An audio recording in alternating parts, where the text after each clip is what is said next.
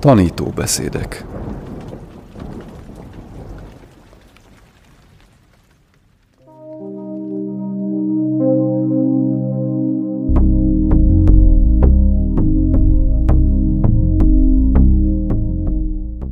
Acsán szóna. Virtuális mettá elvonulás. Negyedik rész. Radikális átalakulás Üdv újra a radikális átalakulásban. Ez egy olyan fajta radikális átalakulás, amit mindenkinek meg kellene tapasztalnia, a szépségszalon helyett, ahelyett, hogy plastikai műtétet végeztetnétek, vagy teljesen átépítenétek a házatokat. Ez az igazi show, amit mindannyiotoknak látnotok kell, a teljes, végső belső építészeti show. Arról szól, hogyan kell létrehozni a bráma viharát, hogyan építhetjük meg a palotánkat, amit áthat a fény, és még repülni is képes. Elvisz és elkísért titeket mindenhová. Vissza kell térnünk az alapvető mérnöki munkához, mielőtt elkezdhetnétek repülni, mielőtt elkészülnétek ezzel a birodalommal, ezzel a palotával, az Istenek lakhelyével. Mindezek előtt le kell fektetni az alapokat. Mindennek a helyén kell lennie. Tegnap az önteltséggel és az alázattal foglalkoztunk, ma pedig az elégedettségről szeretnék beszélni, illetve a könnyedségről, arról a fajta könnyedségről, hogy ne legyetek követelőzők. Az elégedettség önmagában is egy hatalmas áldás. Ez az elsődleges inger az életben, ugye? Hogy sosem tudunk megelégedni. Spirituális körökben ezt gyakran félremagyarázzák. Azt mondják, hogy a belső életetek szempontjából valahogyan mindig elégedetnek kell lennetek, bármilyen helyzetben vagytok is. Nem erről van szó. Az elégedettség azt jelenti, hogy leegyszerűsítitek az életeteket, és nem mentek bele semmilyen fölösleges stressz helyzetbe vagy vitába. Vagyis nem arról van szó, hogy elégedetnek kellene lennetek a befejezetlen belső ügyeitekkel. Ezt helyes erőfeszítésnek nevezzük, és a Buddha nagyon fontosnak tartotta, hogy őszintén törekedjetek, és komoly erőfeszítéseket tegyetek, olyan komoly erőfeszítéseket, amikbe időnként bele is izzadhattok. Időről időre el is sírhatjátok magatokat miatta. De ez a buddha szerint rendben is van így. Viszont a külső dolgok miatt izzadni és sírni, a dolgok felhalmozására, az élet befolyásolására, az emberek elismerésének elérésére törekedni, hírnév, gazdagság és siker után kutatni buddhista nézőpontból a saját energiátok elpazarlásának számít. Ez a fajta elégedettség azt jelenti, hogy megkérdezitek magatoktól. Képes vagyok-e azt érezni, hogy nincs szükségem többre? A szerzetesek és az apácák tulajdonképpen példát mutatnak ebből a szempontból.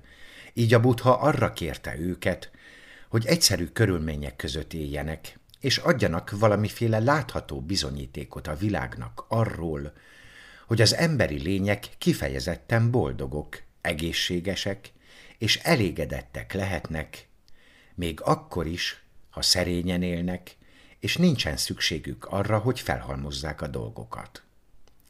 Ezek azok a modellek, példák, amelyeket a buddha elénk állít. A világi emberek más életet élnek, mint a szerzetesek. Meg kell élniük valamiből, gondoskodniuk kell magukról és a családjukról, de ez sem mehet vég nélkül. Van egy idézet Emersontól, amikor a világ természetéről beszél. A dolgok a nyerekben ülnek, és az emberiség hátán lovagolnak. Sokan közületek talán sosem ültek még lovon, de valami olyasmit jelent ez, hogy a lovas irányítja a lovat, és nem szabad hagynotok, hogy a dolgok irányítsanak titeket, ehelyett nektek kell a dolgok felett uralmat gyakorolnotok. Ő valószínűleg a 19. századi nyugati értelemben beszélt a dolgokról. Ez egy korai fázis volt. A dolgok mostanra sokkal erősebben ülnek a nyerekben, nyomást gyakorolnak ránk, és megnehezítik az életünket is. Folyamatosan ott van a levegőben az üzenet, hogy még többet akarjunk, még több dolgot halmozzunk fel. El kell döntenetek, mibe szeretnétek fektetni az időtöket és az energiátokat. Melyik befektetés térül meg a legjobban? Ez nem azt jelenti, hogy világiként figyelmen kívül kellene hagynotok a dolgok gazdasági értékét. Még mindig van egy házatok, háztartásotok, továbbra is ennetek kell, gondoskodnotok kell magatokról, de el kell döntenetek, mennyi időt, energiát, gondolatot, aggodalmat és odafigyelést szeretnék befektetni ebbe, és mennyire szeretném ezeket az energiákat a belső feltételekre irányítani. A belső feltételek messze a legfontosabbak, és nagyon sok bölcseleti iskola és vallási tanítás beszél erről újra és újra. Miről profétál az az ember, aki megszerzi az egész világot, de közben elveszíti a lelkét? Ez az új testamentumból származik, óangol nyelven. Profétál. Igazuk van, teljesen igazuk van. Nem engedhetitek meg magatoknak, hogy elveszítsétek a lelketeket, mert akkor semmitek sem marad, még akkor sem, ha az egész világ a tiétek. Szóval azonos hullámhosszon vagyunk. Ez tehát az elégedettség. Az elégedettség egy csodálatos érzés. Ez egy tudatállapot, és nem is érhető el más módon, csak is a tudaton keresztül. Keresni kell, meg kell találni, meg kell ízlelni, azután meg kell próbálni megtalálni az utat, ami újra elvezet hozzá, és rajta kapni magatokat, amikor megszűnik. Rajta kapni magatokat újra és újra, és kimondani.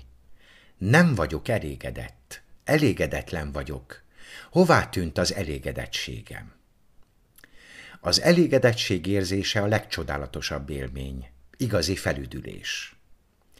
A holiday szó valójában a hali és day szavakból áll, azaz ez a szent pihenés élménye.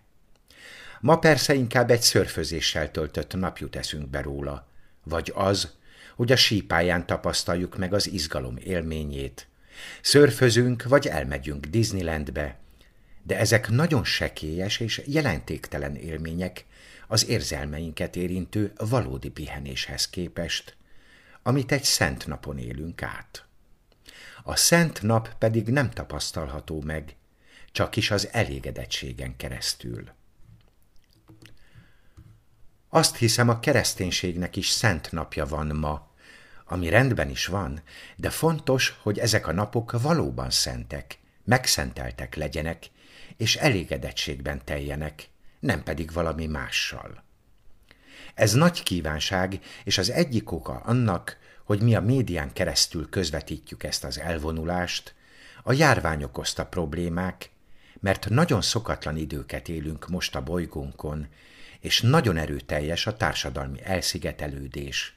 De mindezek közepette mégis rendelkezésünkre áll ez a lehetőség. Itt megtalálhatjátok. Az elvonulás címe Derű, szívélyesség, kedvesség. A tél kellős közepén. Valójában csak az északi féltekén van tél, Szóval az Ausztráliában vagy Új-Zélandon élő barátaim számára ez a nyár közepe. Derű, szívélyesség, kedvesség a nyár közepén, a déli féltekén. Mindez a káosz, a társadalmi elszigetelődés közepette is lehetséges. Így válhat valódi spirituális fejlődéssé, ami nem csak a külső dolgokat érinti. Ez az, amire törekednünk kell, és ezért neveztem radikális belső építészetnek. Mindent átalakítunk. Ha ezt nem értitek, akkor el kell érnetek, hogy érdekeljen titeket, és meg kell találnotok a hozzávezető utat. Mert ez az élet és az életérzés radikális átalakítása. Legyenek elégedettek és nyugodtak. Amikor az elégedettségről van szó, akkor az többnyire a lemondással is együtt jár. Az elégedettség egyfajta nyugalom is egyben, amikor nincs szükségetek többre. Olyasmi ez, amit a szerzetesek folyamatosan gyakorolnak. A szerzetessé avatáskor azonnal azt mondják, elégedjetek meg négy dologgal. Ha ezt a négy dolgot megkapjátok, legyetek elégedettek velük. Felveszitek a köntösötöket, ez a szertartás része. Négy dolog. Köntös a szemétdombról. Szóval, ha elmentek a szemétdombra, és találtok néhány régi, kidobott ruhát, hozzátok el, mossátok ki, varjátok össze, fessétek be, és legyetek elégedettek. Ennyi elég. Lehetne más is, lehetne sejemből is a köntösötök, de ha nincsen, ha a szemétből kell összeszednetek, az is jó, az is rendben van. Egy fa tövében élni, ezzel is meg kell elégednetek, ha ez minden, amit el tudtok érni, ez is rendben van. Olyan, mintha táboroznátok. Ez Kanadában nem igazán működik, ha csak nincs valami igazán jó hátizsákotok. Indiában már egy kicsit ijesztő és kényelmetlen lehet, de elég, ha egy fagyökere az otthonotok. Étel, amit az alamizsnagyűjtő körúton kaptok. Végigjárjátok a falvakat, és ha az emberek kedvesek és nagylelkűek, kijönnek a házukból, és ételt adnak nektek, és bármilyen legyen az étel, amit kaptok, meg kell elégednetek vele. Lehet, hogy nagyon jó ételeket kaptok, az emberek meg is hívhatnak titeket magukhoz ebédre, de ez nem szükséges ahhoz, hogy elégedettek legyetek. Meg kell elégednetek azzal az étellel, amit ajtóról ajtóra járva gyűjtötök. Az emberek különböző dolgokat tesznek a szilkétekbe, és nyoma sincs azoknak a napoknak, amikor válogathattok, és ízletes ételeket ehettek. Az étel csak arra szolgál, hogy a testetek működni tudjon. Ha ezzel is boldogok tudtok lenni, elértétek azt a szintet, ami sokkal stabilabb, mint amikor preferenciáitok voltak, amikor válogathattok. Az utolsó pedig a gyógyszer. A testünk állapota egy folyamatos biztonságkeresés, megelőzés. Például, amikor a hatalmas influenza járvány idején láthattátok az oltásokba vetett kétségbe esett reményt. A buddha azt mondta, ha erjedt tehénvizeletet kaptok gyógyszerként, én sosem jutottam el arra a szintre, de abban az időben ez egy általános gyógyszernek számított, nem gyógyított meg mindent, de szerzetesként még ezzel is elégedetnek kellett lenni. Nem mindig juthattok színvonalas orvosi ellátáshoz. Gondolhatjátok, hogy a butha idejében, ha fájt a fogatok, nem tudom, miféle fogorvosok voltak akkoriban, szerintem csak kihúzták, vagy tovább kellett szenvednetek. Ez a minimalitás az, amit a szerzetesektől elvárnak, és ezt az információt a saját életetekben is alkalmazhatjátok. Mi az alsó határ számomra? Mi az, ami épp elég jó nekem? Mi az, amivel meg tudok elégedni?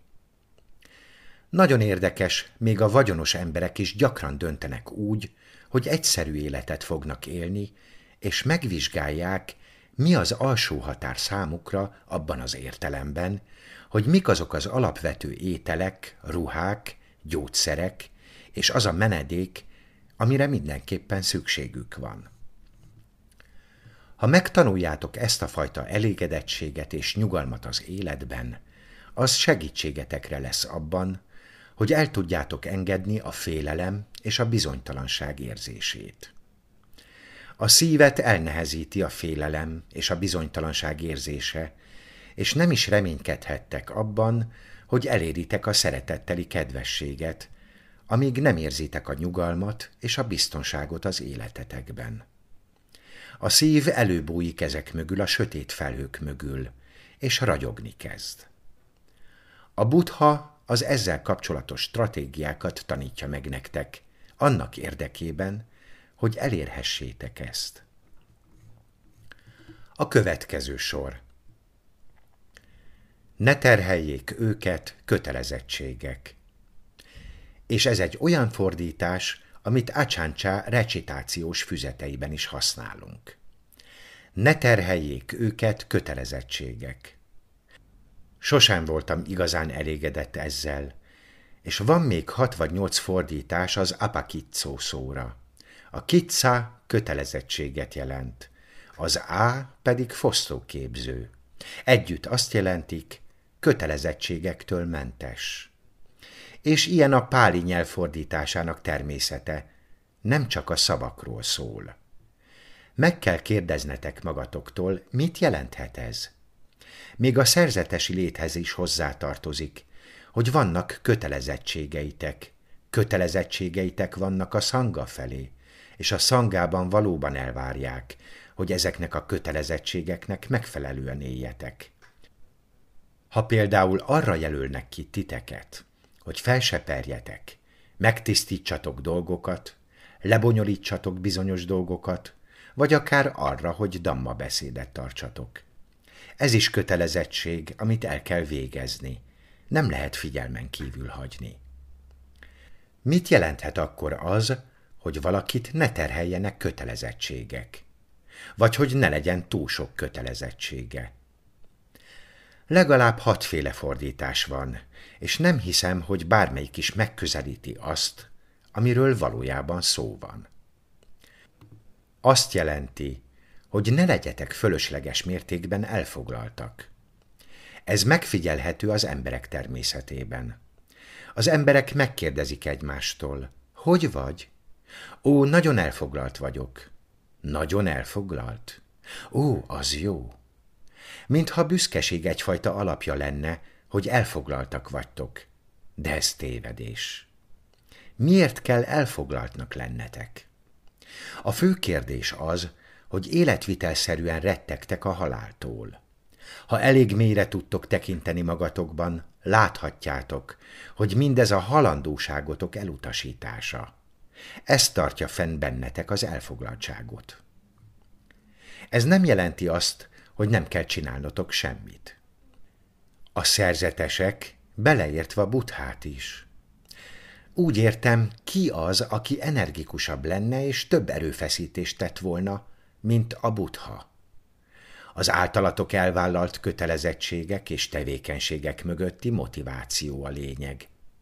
Láthatjuk, ahogyan bizonyos emberek olyan őrültségeket vállalnak el, mint egy kastély felépítése a hegyekben, miközben teljesen átlagos emberek, és a kastélyépítésnek nincsen semmi értelme. Miért teszik ezt? Miért vágnak bele ezekbe a projektekbe?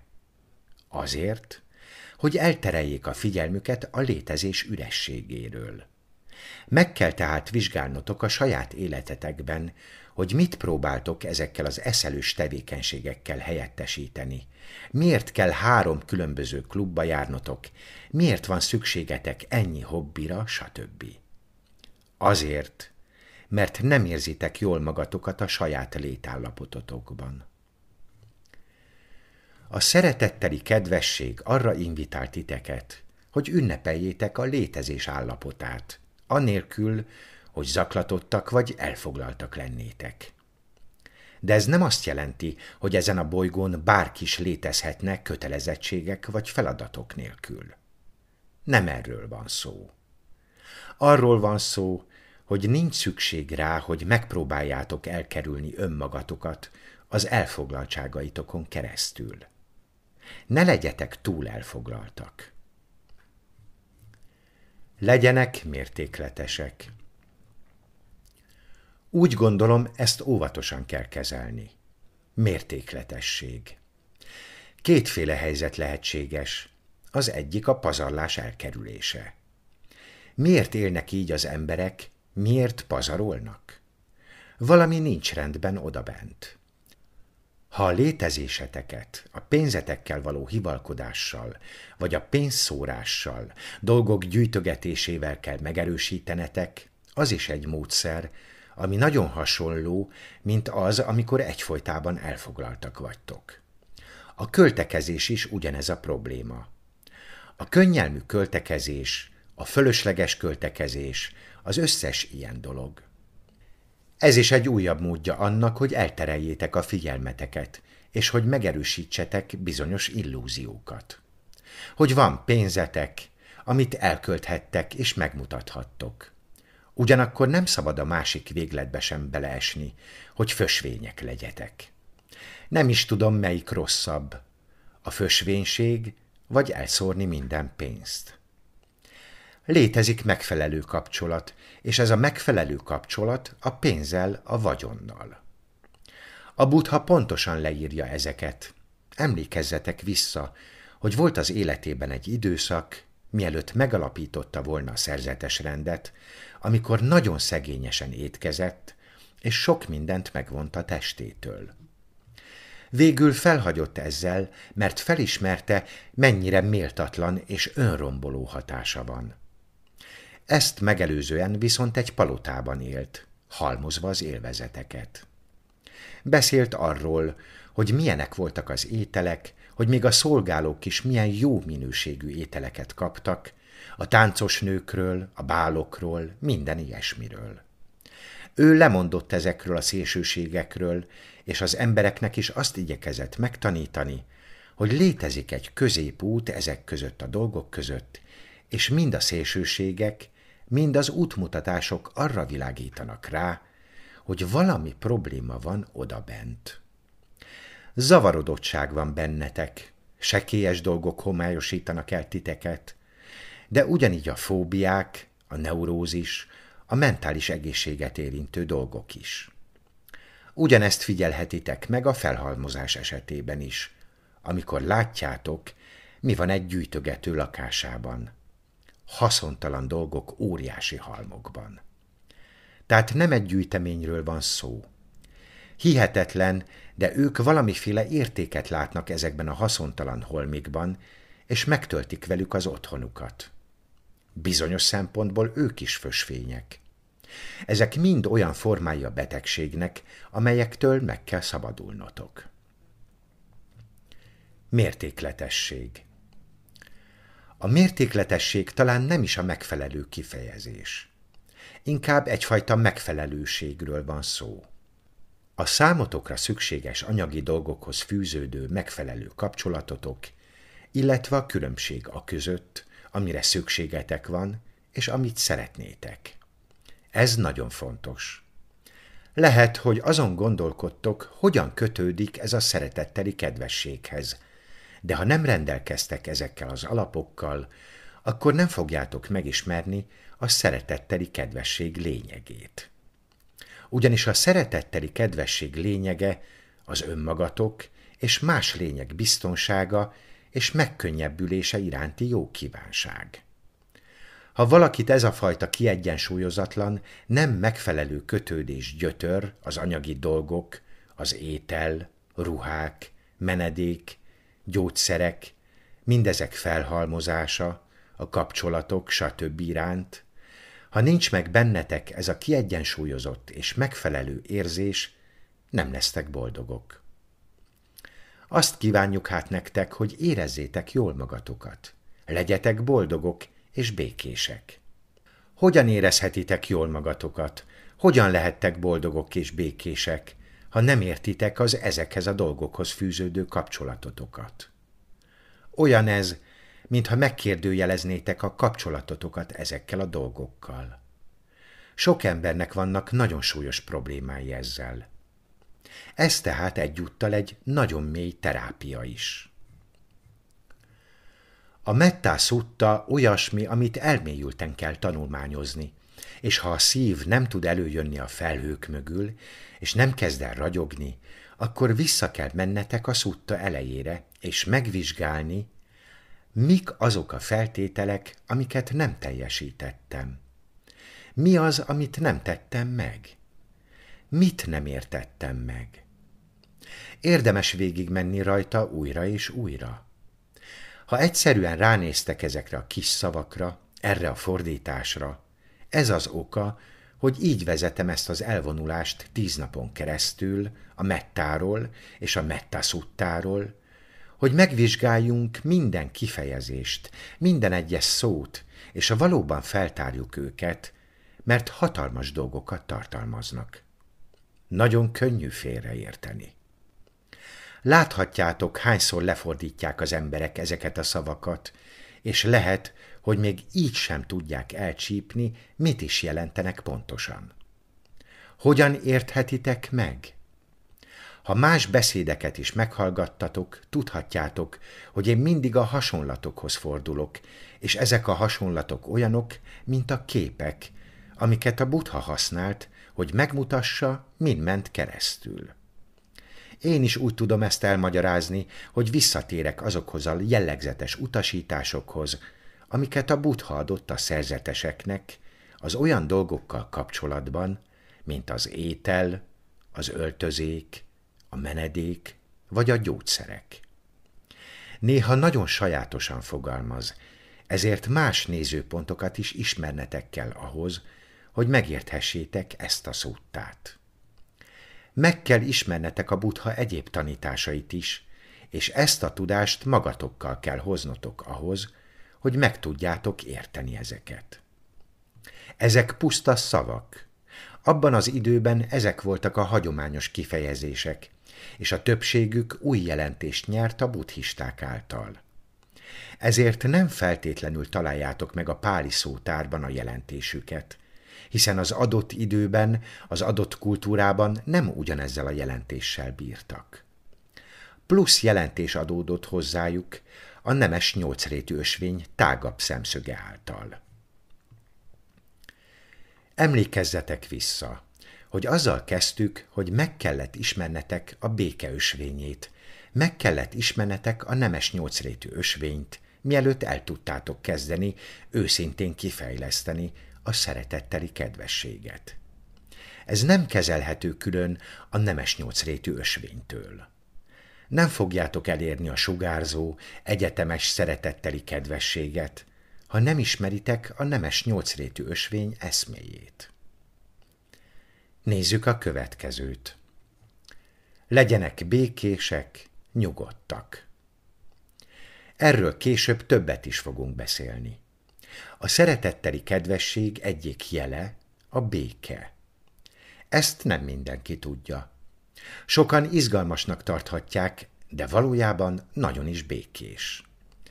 A többi gyakorlat, amit a buddha tanított, mint például a légzés meditáció, nagyon szépen összhangban vannak egymással. A szeretet és a béke nagyon szépen működik együtt. Ez az a derű, amit a légzés meditáció segítségével tudtok fejleszteni, de akár a szutták olvasása és a felettük való szemlélődés. A damma beszédek hallgatása is fel tudja kelteni a béke érzését, és meg tudnak nyugtatni titeket. A szeretetteli kedvesség tehát egyfajta melegszívűség, és magában foglalja a szív békéjét is. Ez tehát nem igazán választható külön attól a tapasztalástól, amit ez a kivételes béke nyújt. Ha ezt fejlesztitek magatokban, egyfajta magasabb rendű békét fogtok érezni. Miért van ez így? Miért békés? Mert megszűnik a félelem. A tudatot folyamatosan zaklatja valamilyen szintű félelem. Ha mélyebben megvizsgáljátok, láthatjátok, hogy folyamatosan valamilyen mértékű egzisztenciális szorongás állapotában vagytok, ami mélyen gyökerezik bennetek, ha nem végeztek valamilyen spirituális gyakorlatot, ami el tudja űzni. Ilyenkor a helyét a béke veszi át. A megszokott életetekben időről időre megtapasztalhatjátok a békét, amikor elfelejtetek aggódni és szorongani. Időnként megtörténik, csak nem tudjátok folyamatosan fenntartani, és ilyenkor a béke mindent elsöprő érzése ereszkedik rátok.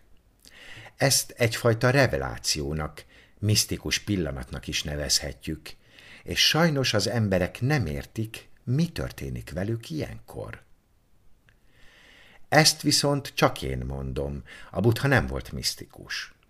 Valójában nagyon világosan tanított a béke és a szeretet építő elemeiről, amelyek a jólét legalapvetőbb érzései az életben. Nem érdekli az elhomályosultság, mert megvan a képessége ahhoz, hogy ne legyen az. Világosan érthető információkat ad nektek arról, milyen érzés, amikor képesek vagytok megvalósítani ezt, és arra bátorít titeket, hogy ti is induljatok el az úton a béke felé. Ez is olyasmi tehát, amivel rendelkeznetek kell ahhoz, hogy eredményesek legyetek. Mára befejezem. Ez volt a radikális átalakulás. Vége a negyedik résznek. Fordította Ráckis Andrea. Elmondta Kövesdi László.